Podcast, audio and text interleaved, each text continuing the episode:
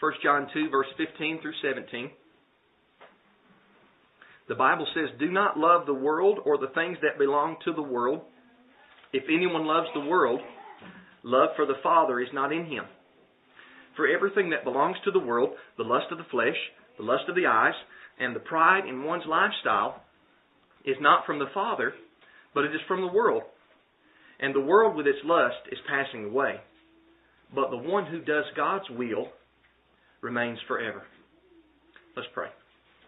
Father, thank you right now for another time to study your word. I thank you for another opportunity to teach your word. Father, keep my lips from speaking error.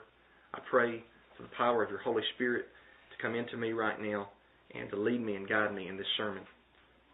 Father Yahweh, I think this is very important, what I'm going to talk about today. And I just pray that I'll be able to relay it to uh, the brothers and sisters here and even to the children to where it's easy to grasp and understand. We glorify you today, Father. Help us to apply it to our lives when we're through. For if we're only hearers and not doers, it doesn't profit us a thing. We glorify and we thank you. In Yeshua the Messiah we pray. Amen. I want this message to be part of the current series that we've been talking about, but at the same time, I want it to be able to stand alone. So we're going to be getting to some things in this sermon that may not be as relevant to the series that we're in right now on how do you know that you're really saved. I think that this in 1 John 2, 15 through 17 is a test that we can take to examine ourselves to see whether or not we're saved. I think that it is. But I think that there's a lot in here that we can learn from in this passage. There are some other points in the text that I want to center in on. In 1 John 2:15, the first phrase says, "Do not love the world or the things that belong to the world.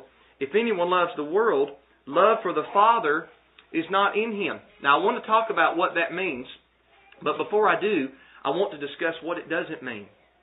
Because I think a lot of times this verse is ripped out of its original setting and applied to a lot of things that it doesn't apply to. A lot of people in a lot of churches associate this word world with everything that non Christians do. That's what they say. In other words, non Christians have television sets, so we shouldn't have television sets. Non Christians play cards, we shouldn't play cards. Non Christians dance, we shouldn't dance. Non Christians drink alcohol, we shouldn't drink alcohol. Non Christians can just fill in the blank, therefore we shouldn't do that. That's what a lot of people associate when it says, don't love the world. That's not what this text is referring to. It's not saying that we look to our current culture, our non Christian culture, and anything that they do, we shouldn't do. That's not what it's saying, okay? Because when somebody tells me all those things, I think, goodness gracious, there's a lot of things that non Christians do. Hey, hey, they're good. You know, they, they do things like they sleep and they wear clothes and they brush their teeth and some of those things they don't have a verse for, but they still do it. And that doesn't mean we have to refrain from, from doing something just because a non Christian culture does it. The culture should not be our standard of what is wrong to do.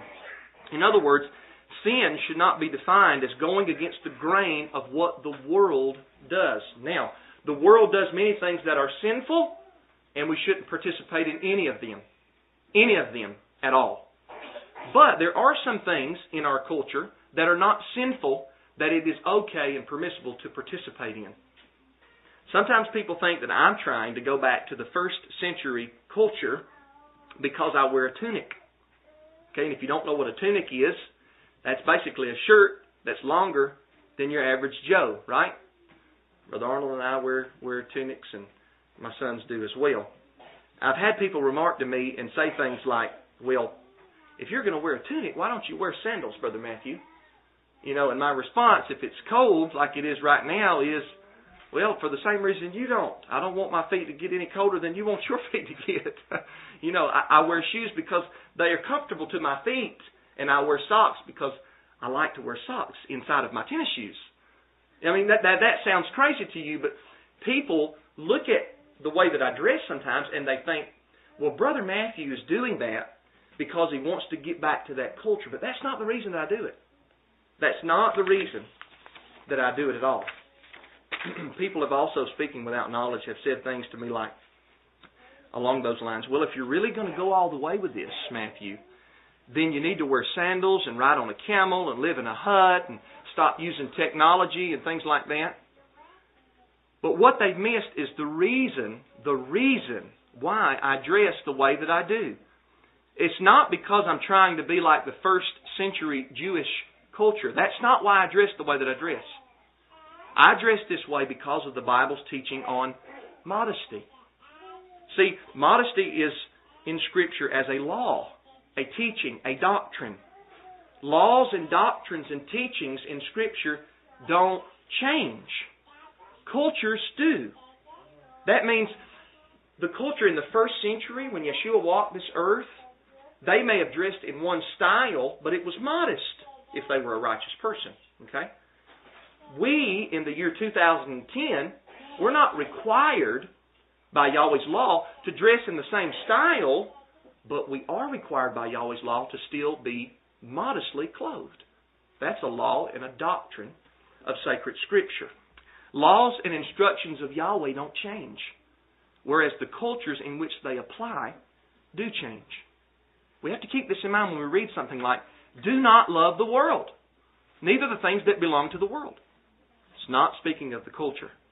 It's kind of like the biblical command that tells us to build a parapet or a battlement on our roof when we build a new house. And it's in Deuteronomy 22 and verse 8. We read this verse in the King James Version or another translation and we think, what in the world is a parapet? I, I want shingles on my roof. I don't know about a parapet and a battlement. You know, we have no clue what it's, what it's referring to if we read it in an older version. But when we read it in, in context, all it's saying is, in that culture, roofs were generally flat. That's where Peter was. Remember when we taught on Peter's vision on the rooftop? He goes up on the rooftop, he's hungry, he, he falls into a trance. We're not talking about a, a roof with this type of a pitch. We're talking about a flat roof. And basically, all that Yahweh was saying is when you build a new house, you've got your flat roof up there, put something around it so that when you have dinners up there, when you're when you're talking about scripture up there, nobody accidentally falls off the side, and you're accountable for the blood that's shed on your property. So, in that culture, that's what that meant. We don't have flat roofs anymore, generally speaking, do we, for our homes?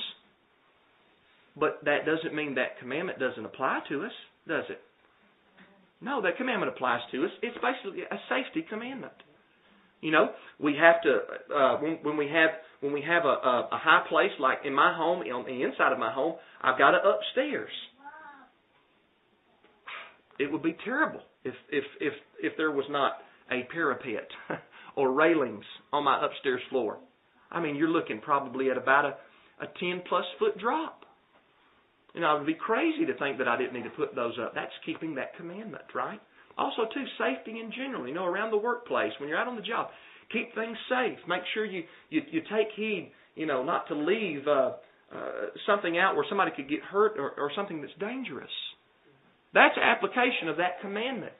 It changes with culture, but the commandment still stays the same. Just like I talked about the commandment of modesty. The commandment of modesty stays the same. But the cultural application may differ. It may differ. I used to wear long robes sometimes that would better resemble what men probably wore culturally in the first century. And a lot of people would mistake me sometimes for a Muslim. I would go into the Muslim pizzeria, the first thing out of their mouth would be Salam Alaikum. And they said they can't help but say it because when I come in, they to to to, to them I look like I'm a follower of Islam. And I'm not.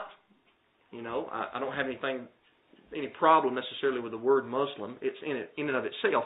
But I don't follow the religion of the Quran. I made that very clear to him. But when we begin to talk to the Muslim people, when I was talking to them and relaying to them my beliefs and what we stand for and what I do, they tell me, "Well, you are a better Muslim than we are." But I tell them, I say, "Listen, that's that's terrible to you." You know, I ask them, "Why don't you do this and why don't you do that?" And they give me all these kinds of excuses. And it's just like the professing Christians do. Everybody that professes to believe in the Quran, which I believe is a false book, but everybody that professes to believe in the Quran doesn't necessarily follow the Quran. It's just like the Bible. It's just like the Bible. Everybody that carries the Bible around doesn't necessarily follow what the Bible says. Somebody could say they believe in the Bible. You ask them, do you believe in the Bible? Yeah. That doesn't mean anything. Doesn't mean anything. If they follow it, that's what means something. It's not just lip service, but it's with action. So I used to wear those those long robes, but a while back I, I stopped doing that for this reason. Because I wanted to better fit in with the culture. I already was weird enough. But I wanted to fit in better with the culture that I live in in 2010.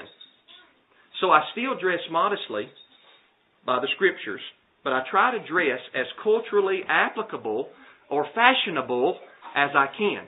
Now, some of you might be saying, well, Brother Matthew, you've got a long way to go when it comes to fashion. and that may be true. I might have to give that to you. Some people think I'm stuck in the 80s or the 90s, right? And I might be. Maybe I need to come up to the 21st century. I don't know. Maybe some of you young brothers can help me out on that. But I stopped doing that, not because I think it's wrong to dress like that. And, and if I lived in a culture that, that dressed like that, that's probably what I would wear all the time. So it would be more acceptable to that particular or current culture. Now, some people may think that that's a compromise, but I believe that they're wrong. And I also believe that there's a good compromise and a bad compromise. Now, what a bad compromise is, is this. Any time that you let down a standard or a commandment that Yahweh has given to appease a culture or some person. Anytime you let down that standard, you're compromising in a bad way. You're sinning. You're transgressing the law. Yahweh doesn't doesn't like that. He doesn't prefer that. When you say something like, "Well, I'm going to break the Sabbath because I need to win this guy over here that breaks the Sabbath," or "I'm going to dress like a whore to win a whore," or "I'm going to get drunk to win a drunkard," You've overstepped the boundaries there. You've overstepped the boundaries. What you've done is you've violated commandments. You've not violated a Jewish culture.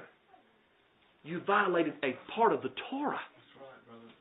You can't do that. You're not supposed to do that. You must repent of that. So you can remain culturally applicable and still obey the Torah of Almighty Yahweh. You don't have to drive a camel and walk around barefoot to be holy. Right? You don't have to. Some people may think you do. I love the Amish people. I had a house in an Amish society one time. I think we can learn a lot from them. Very humble people, very loving people, help you out. I think that they're wrong in their ideology about getting away from technology, though. I don't think that it's a sin to have technology. I don't think that it's a sin to have electricity and things like that. I don't think that it's a sin to wear a certain style of clothing. I don't think that it is. I think they went too far on that. So you don't have to drive a camel and walk around barefoot to be holy. But you do, however, you do have to seek to be holy in the area of keeping the commandments of the Father. You got to do that. Now I believe this is at least some of what Paul had in mind in 1 Corinthians 9, verse 22, when he said, I have become all things to all people, so that I may by all means save some. So long as you're not violating the commandment, you need to try to make every effort to become all things to all kind of people. You need to do that. Sometimes you might have to learn to speak their lingo. You know? In this culture, bad is good instead of bad being bad, right? Say, man, that's bad. You know? That means good. you know, or and and you know different things like that, you know, or some I heard somebody say the other day, uh, it was a teenage fella out on said, man, that's wicked, you know, and I was like, you know, and that was good, that was great, you know, how the backhoe was working. I said, wicked. It's a new one for me, you know. I think of wicked and I think of unrighteous. I think of hey, homosexuality, you know, perversion. He was talking about how the backhoe moved around. That's wicked, man, you know. Sometimes we might have to learn to speak like them. That's okay though. As long as we're not violating commandments, hey, get involved in that person's lingo, that culture, so that you can win them. Become all things to them. Might be the greatest thing that you've ever done. Let's look a few moments at the areas that I mentioned earlier. For instance, non Christians have TVs, internet, and radio. Now, these things are not sins in and of themselves. Nothing material is in and of itself a, a sin. That's a pagan idea. You know, you can't just take something like a rock and say the rock is pagan. You know, it's just like with a with a with a uh, a tree that we call a Christmas tree. You know, I don't put them up in my home at, on December 25th because it's pagan to do that. That's the custom of the heathens, how they worship their gods. But nothing's wrong with a tree by itself. Nothing's wrong with that tree. Yahweh created that tree. It's fine. Okay? How we use it in imitation of heathen culture, heathen worship, that's an entirely different story, and that's for another time and another message. But things are not sins in and of themselves. You can use them in a just or an unjust manner. Here's an example. You can use your internet to look at pornography, which is a sin, or you can use it to get the message of truth out to other people.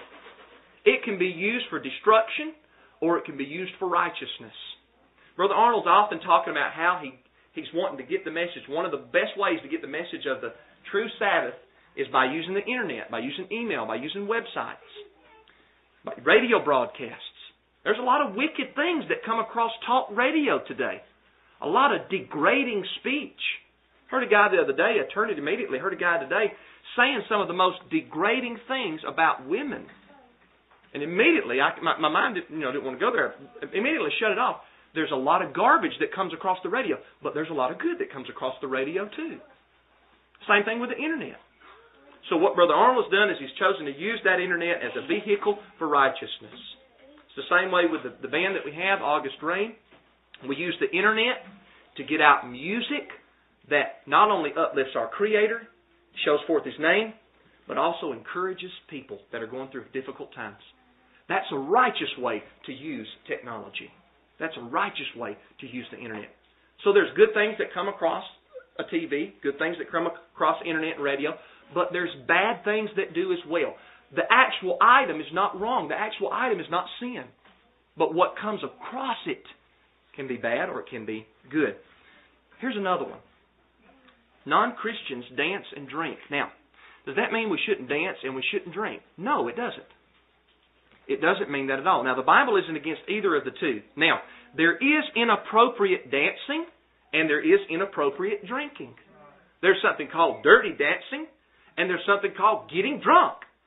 Both of those are wrong. You shouldn't be involved in either one of them, okay? But there is a righteous dancing. If I want to have my wife and, and get out and dance with my wife to a love song, there's nothing wrong with that. Or if I want to rejoice with some brothers up here and dance before Yahweh, there's nothing wrong with that. Same thing with drinking. Now, Yeshua attended a wedding in John chapter 2 where we know that there was alcohol. We know that there was drinking. And in all likelihood, there was probably dancing at that wedding too, in most likelihood.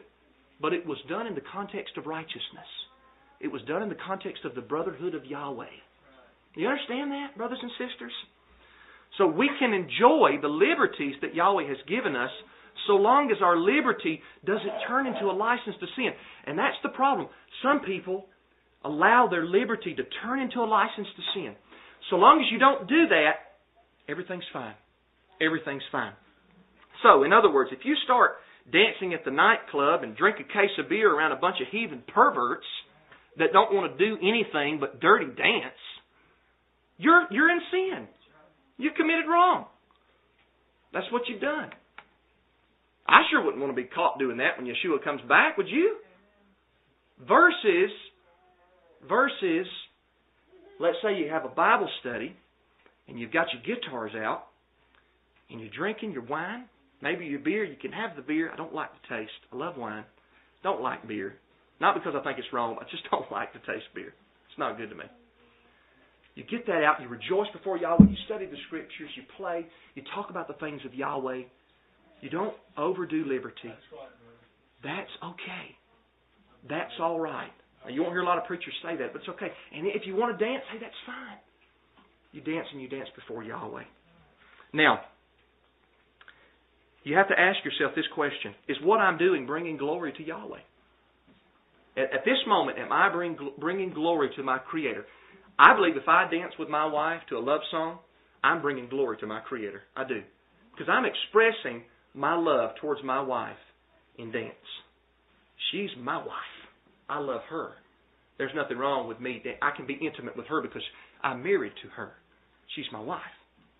I'm bringing glory to Yahweh. Yahweh loves to see that intimacy between a husband and the wife that he loves. Now, I recently mentioned in one message a few weeks ago about associating with sinners, and then in another message about not associating with sinners. And that might be confusing to you, and I can see how it would be. But the harmony is very simple, and it's this. We know that Yeshua associated with sinners, tax collectors, prostitutes, people who needed help, but it wasn't for the purpose of joining in their sin. That's not why he associated with sinners.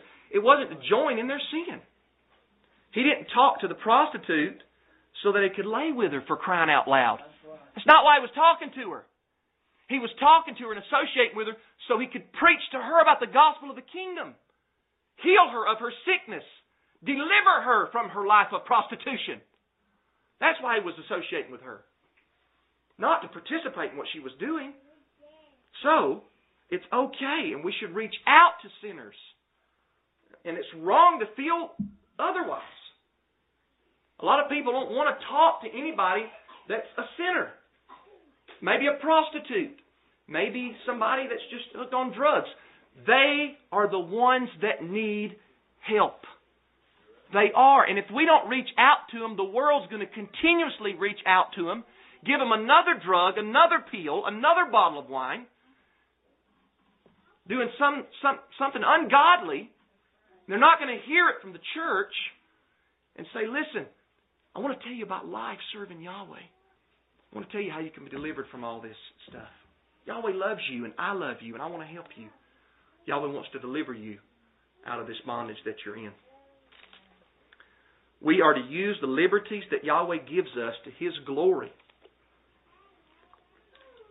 This means that we are not to use them to commit sin but to enjoy the life that He's given us. Amen? We're to use the liberties Yahweh has given us to enjoy our life without committing sin. Somebody asked me one time, they said, Matthew, why do you drink wine? And what I responded to them was, was this. I said, because I enjoy it. Now that may not sit well with you, I don't know. But that was my answer. The Bible says in Psalms Yahweh gives oil to a man to make his face to shine. He gives bread to strengthen his heart, and he gives him wine to make his heart glad. That's what the Scripture says. Now, I don't drink to get drunk. That's not my intention at all. But I like to drink wine. It's enjoyable. Let me ask you this why do you eat steak? Well, I hope you say because I enjoy it. And hey, I'm right there with you. I love to eat steak, man. Why do you eat cake? I like to eat cake. I know it's probably not the best thing for me. Sometimes I like to get a good piece of German chocolate cake. Love that. You know? Hey, I savor every bite. I enjoy it. I enjoy it. And there's nothing wrong.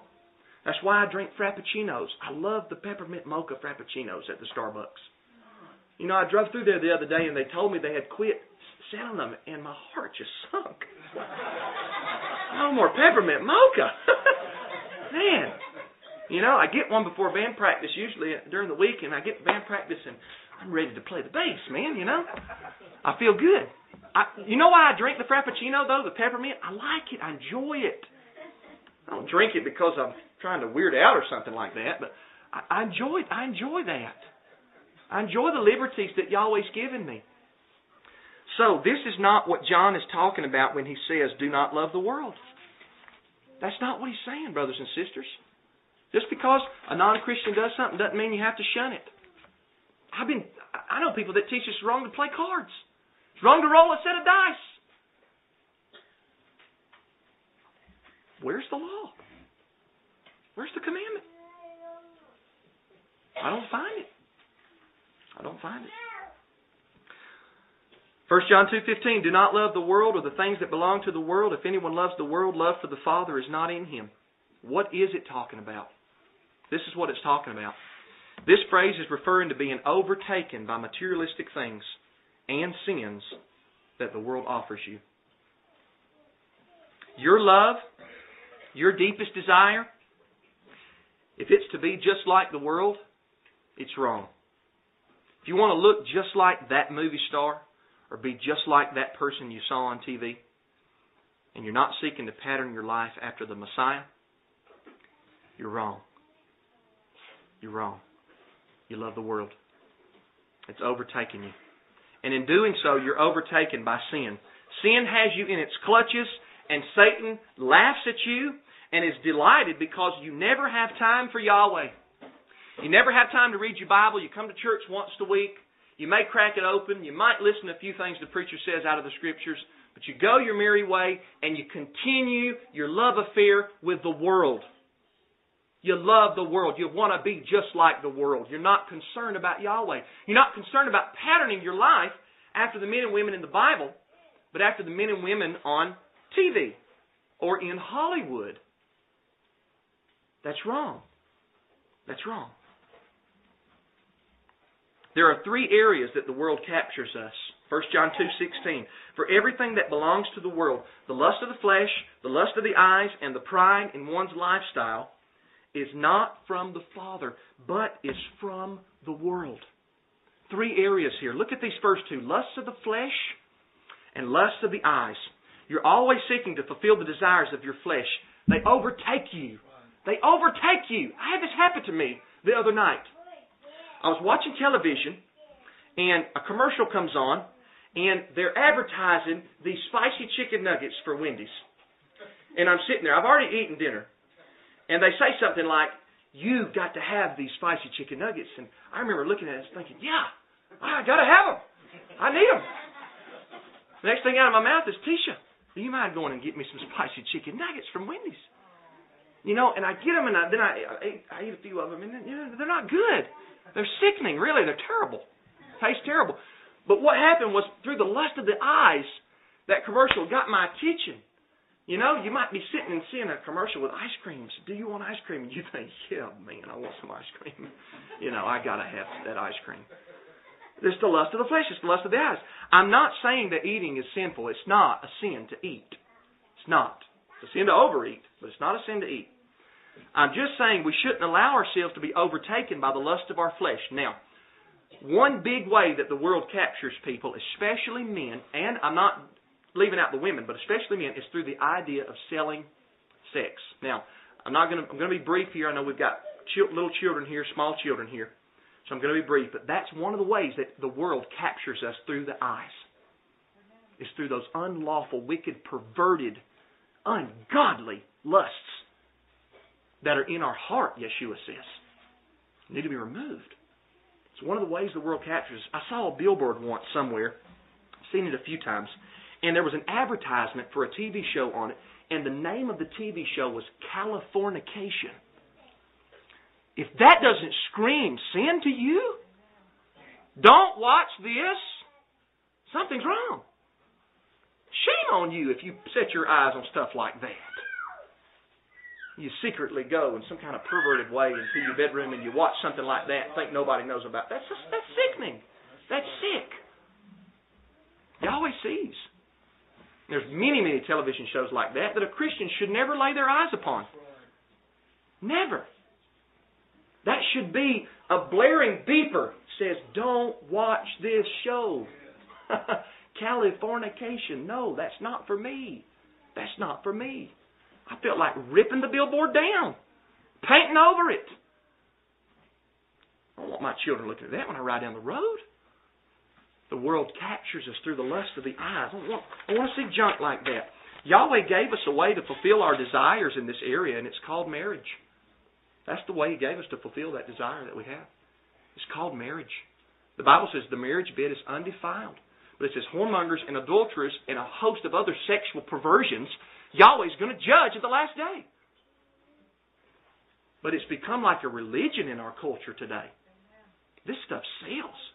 Do you know that the magazine industry in this area and the television industry in this area, they make more money than all the sports uh, broadcasts combined, including the Super Bowl. Combining all the football games, all the baseball games, all the basketball games combined make less money than this industry does in magazine and TV shows.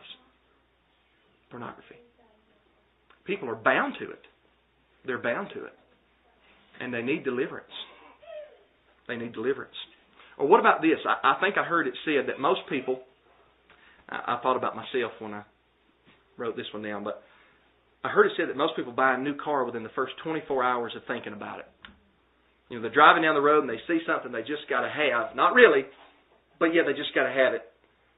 But to them, it's got to be gotten. There's no planning. There's no practicality. There's no reason. They just got to have it. I've done that before. Come home and tell Tisha, I say, honey, we got to have a new car. Well, what for? I, man, I passed this, passed the uh, car lot and boy, it looked nice, man. You know, I'm not thinking about the money. I'm not thinking about if it's practical. I've, I've completely flipped out and forgotten I've got five children. You know, here I am wanting to ride down the road in a Corvette, T-top. You know, till my wife snaps me back into reality. Says Matthew, we don't need nothing like that. And I say, Oh, that's right, we don't. It's the lust of the eyes, the lust of the flesh, materialism. You just want, want, want. You don't get enough of it. You don't get enough of it. That hit me hard when I thought about that. And then 1 John 2.16 talks about the pride in one's lifestyle. The pride in one's lifestyle. This is an area that we get drawn away. Some people have the keeping up with the Joneses syndrome, and I've been guilty of this many times in my life. I see somebody with a certain something. I think I've got to get one so they won't surpass me. And what that is, is it's pride. It begins there, and then you're thinking that you're the reason you have everything that you've got, and then it's about you, you, you, and not about him, him, him. And there's nothing wrong with having things. I'm not saying that. Don't get me wrong. We've got to have vehicles to drive in. We have houses to live in. And there's nothing wrong with that at all. But is that what you live for? Do you love the world? Is that your deepest desire? Or is this your deepest desire? Do you wake up thinking about this? Or do you wake up thinking about dollar signs? This is what you should wake up thinking about. Any amount of money that you ever have is because Yahweh had common grace on your life. Any amount. Any car that you ever drive is because Yahweh had common grace. Not salvific grace necessarily, but He had common grace upon you. He's allowed you to get whatever you've got. You didn't do it at all. You might have been the vehicle through which you got it, but Yahweh is the one that had grace on your life to allow you to be blessed in that area. The Bible even says if a man finds a wife, he finds a good thing, he's found favor with who? With Yahweh. Yahweh's blessed him with that wife. Yahweh's blessed him with that wife. We think, well, I picked out a, a good one. No, Yahweh did that. Hallelujah. Do you remember the parable of the sower? One of the seeds that was sown was among the thorns. The Bible said that this represented the people who heard the gospel. They heard the gospel about the kingdom preached, but the worries of this age, some Bibles say the cares of this life, and the seduction of wealth, the deceitfulness of riches, choked out the word. These people can't be saved because they are in a love affair with the world. The love of the Father doesn't reside in them. They hear the message preached, but the cares of this life and the seduction of wealth, it chokes out the Word. It chokes it out. Doesn't allow the Word to take root. Are you that person today? Ask yourself that. Are you that person? 1 John 2.17 as we end. It says, And the world with its lust is passing away, but the one who does God's will remains forever. You know, it's perfectly okay to enjoy liberties that Yahweh gives us in this life, but it's not okay to be overtaken by the world. It's not. It's not going to be here forever, brothers and sisters. The world with its lust is passing away. Who's that guy that played on that latest Batman movie? Played the Joker? Young guy. He died. He died, I think. Heath Ledger. He died before the movie hit the theater, I believe. He made millions. You know, millions making that movie. He's gone. He's gone. I'm not teaching against all movies here. I'm just saying the world with its lust is going to pass away, brothers and sisters. It's not going to be here forever. It's not. We have to remember that. His world passed away and yours is going to pass away. We shouldn't become attached to materialism we shouldn't become prideful in what Yahweh has blessed us with. It's okay to own things, but we shouldn't be in love with them to the neglect of Yahweh. Remember the story that the Messiah told about the man that had an abundance of things, and he got so much stuff that he didn't have enough place to keep it. So he said, "I got to build me another another place to store some stuff." And he, he put that. I got to build. I got to build something bigger though. I got to keep building it bigger, bigger, better, bigger, better. And the whole time he's not giving any time to Yahweh. Not ever praying to Yahweh, never keeping any commandments, not doing anything. He's completely neglecting Yahweh. The Bible says, so it is with all those that are rich in this world, but that are not rich towards Yahweh. That are not rich towards Yahweh. How often, how much time do you spend doing other things? How much time? Somebody told me one time they said, Brother Matthew, I just I just can't I just can't pray for very long. You know, I I, I pray for maybe a couple minutes and then it's, it's over with. But but yet, boy, they man, they can sure watch a lot of programs on TV. You know, two, three, four hours at a time. You know, never get tired. Get get through one movie, hey, let's pop another one in. You know, that excites them. But they're not rich towards Yahweh. They don't pray. They don't read their Bible. How much time do you give to Yahweh versus the time that you give to other things? How much money do you give for the kingdom versus the money that you give to other things? You want to know where a man's heart is? You follow his time and you follow his money. It will never lead you wrong. That's where his heart's at. Are you using your time to build the kingdom? Are you using your money to build the kingdom? Hallelujah. The end of our text here in verse 17 says that while the world and its lust is passing away, the one who does Yahweh's will, he remains forever. You know what Yahweh's will is, brothers and sisters? That's that's the law, that's the Torah. That's the commandments. That's living holy. The one who does the will of Yahweh, he remains forever. After that person dies, the next conscious moment they'll have is at the, re- at, at the resurrection, at the second coming of Yeshua the Messiah. They're going to live eternally. Eternal life, literally in the Greek, means life of the age.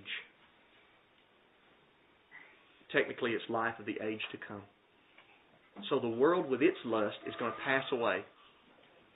These clothes, moths can eat them up. You know, I might can put some mothballs in my closet. I don't know, but moths can get to them. Thieves can break through and steal. Fire can burn my house down. But if I do the will of Yahweh, I'm going to remain forever. You catch that? You catch that, brothers and sisters? What are you going to live in this life, you know? Brother Arnold mentioned Moses earlier. He lived to be 120 years old. 120 years old. That's a drop, if if that, in a bucket compared to eternity, isn't it? The world with its lust passes away, brothers and sisters. But if you do Yahweh's will, you will remain forever. So do you love the world? If you do, if it's overtaken you, repent. You know, you could you could you could be in a saved state, but it may just overtaken you. Or you may not be saved, you know. Test yourself, examine yourself. Repent. Reevaluate your time how you spend your time. Well, Sister Denise mentioned a couple weeks ago that she had dedicated more time to Yahweh, spending more time with, with Yahweh. We all need to do that. Spend more time with the Father. Dedicate time to do that. Dedicate time to spend with your children, teaching them about, about the Father. Set aside that period of time. Say from this hour to this hour, I'm not answering my phone. I'm not watching TV. I'm praying this hour. And this two hours, I'm Bible studying this two hours right here. This hour or this two hours, I'm sitting down with my children and going to play and get on the floor with them and roll the ball with them. This time, this is time with me and my spouse. This is for me. Get rid of a lot of this world, worldly stuff.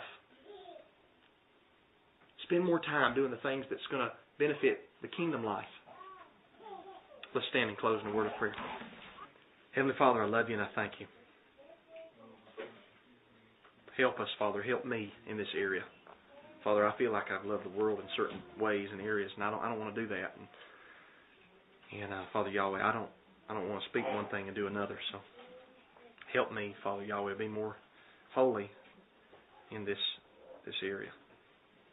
Father, I thank you for the brothers and sisters. Yahweh, we're a small assembly, very weird to a lot of people, but Father, I just pray we could be a light to the world, and not in a condemning way, but just letting them know we're concerned, letting people know we're concerned with with sin and we're concerned with with uh, wrong lifestyles and We want to see them delivered. We want to see people get help. I love you, Yahweh. I love you so much. I really do. I love these people here. Bring us back here next week and let us rejoice and celebrate you and, and your goodness. We pray these things through your only begotten Son, our kinsman redeemer. Amen.